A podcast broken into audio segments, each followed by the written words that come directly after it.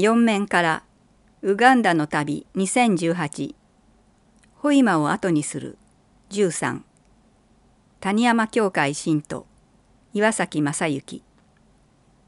ワールドビジョンジャパンを通じて貧しい国の子どもの支援を続けているラサール学園教諭の岩崎正幸さんは一昨年夏支援している子どものいるウガンダを訪問した。これは生徒のためにと執筆したウガンダの旅2018の13回目。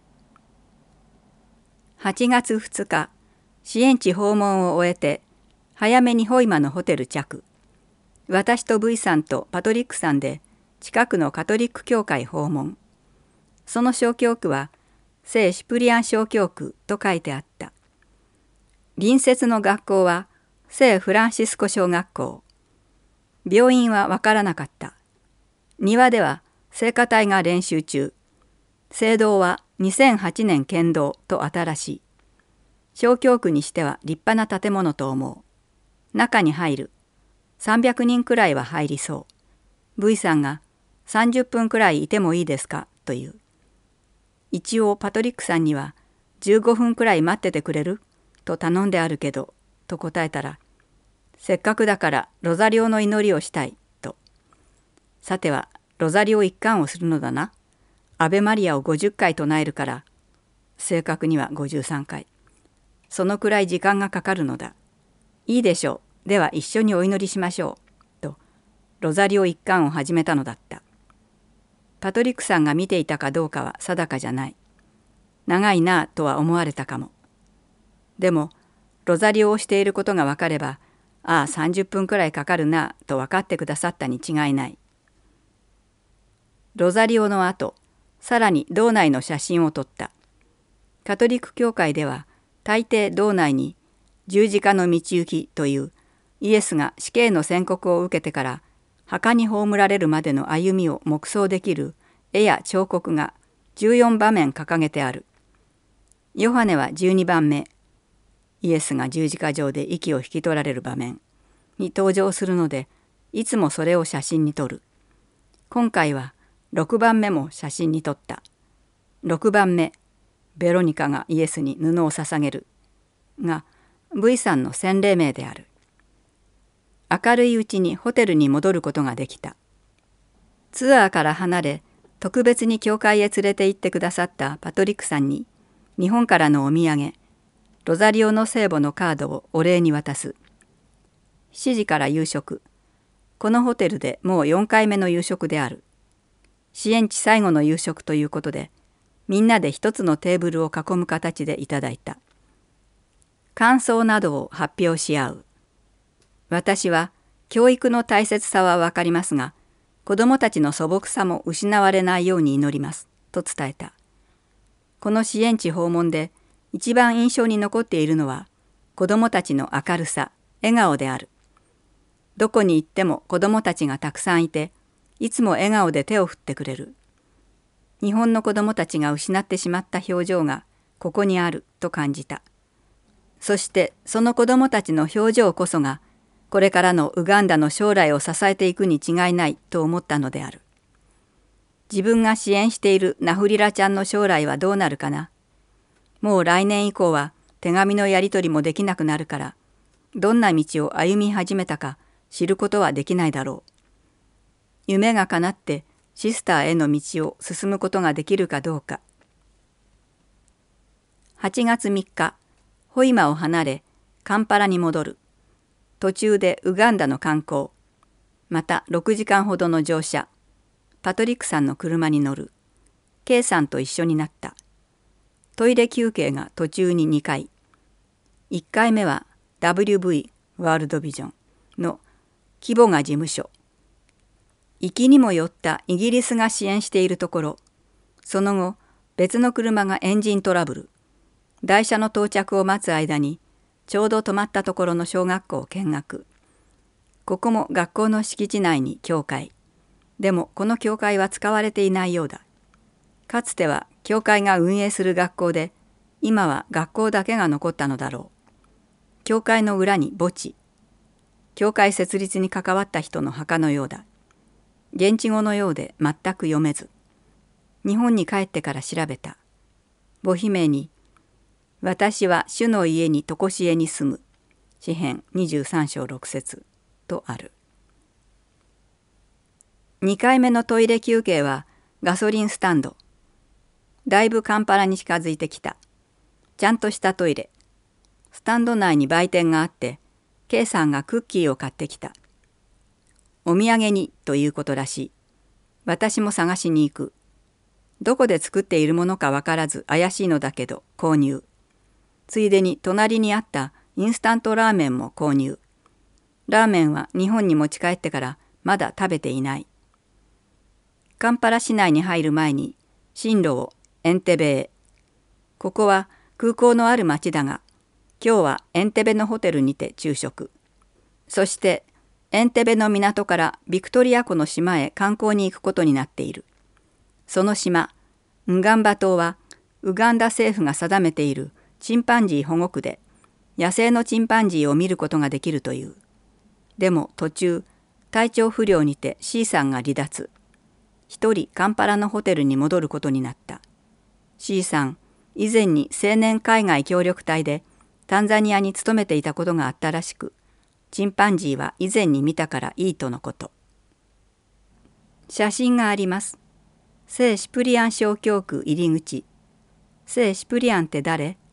と説明があります。KJP 鹿児島正義と平和協議会通信4月号。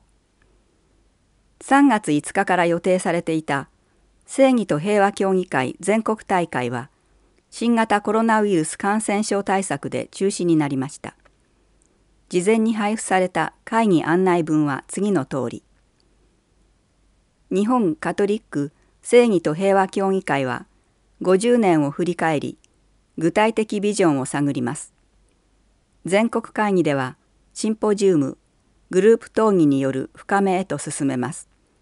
それぞれの場所に戻った時会議で話された問題について理解の輪をさらに広げ具体的な行動につなげていくことをこの会議は目指しています。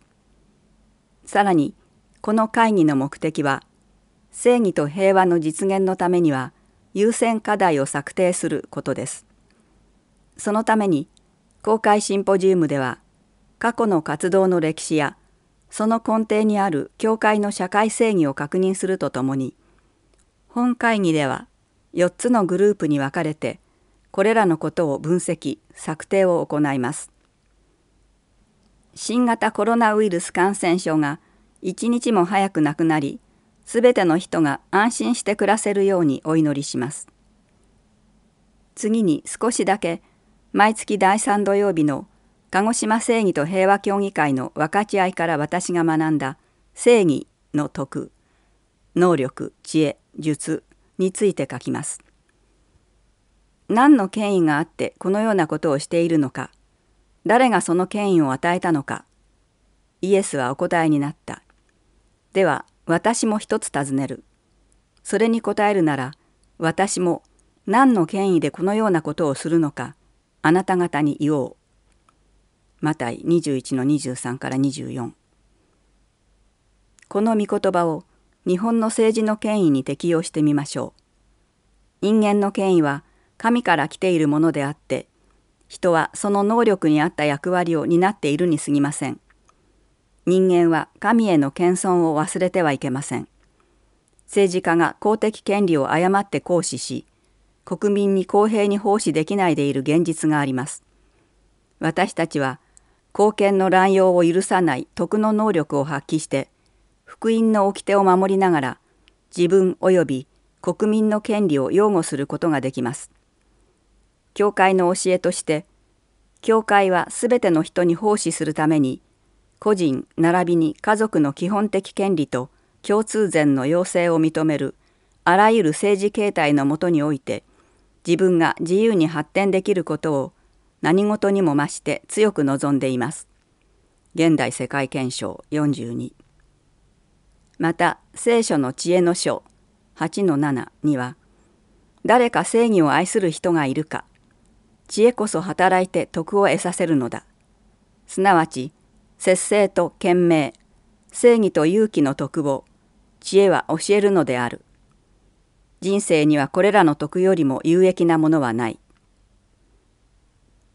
パウロは信仰希望愛の対信徳についてローマ書5の1から5で私たちは信仰によって義とされたのだから私たちの主イエス・キリストによって神との間に平和を得ておりこのキリストのおかげで今の恵みに信仰によって導き入れられ神の栄光に預かる希望を誇りにしていますとあります。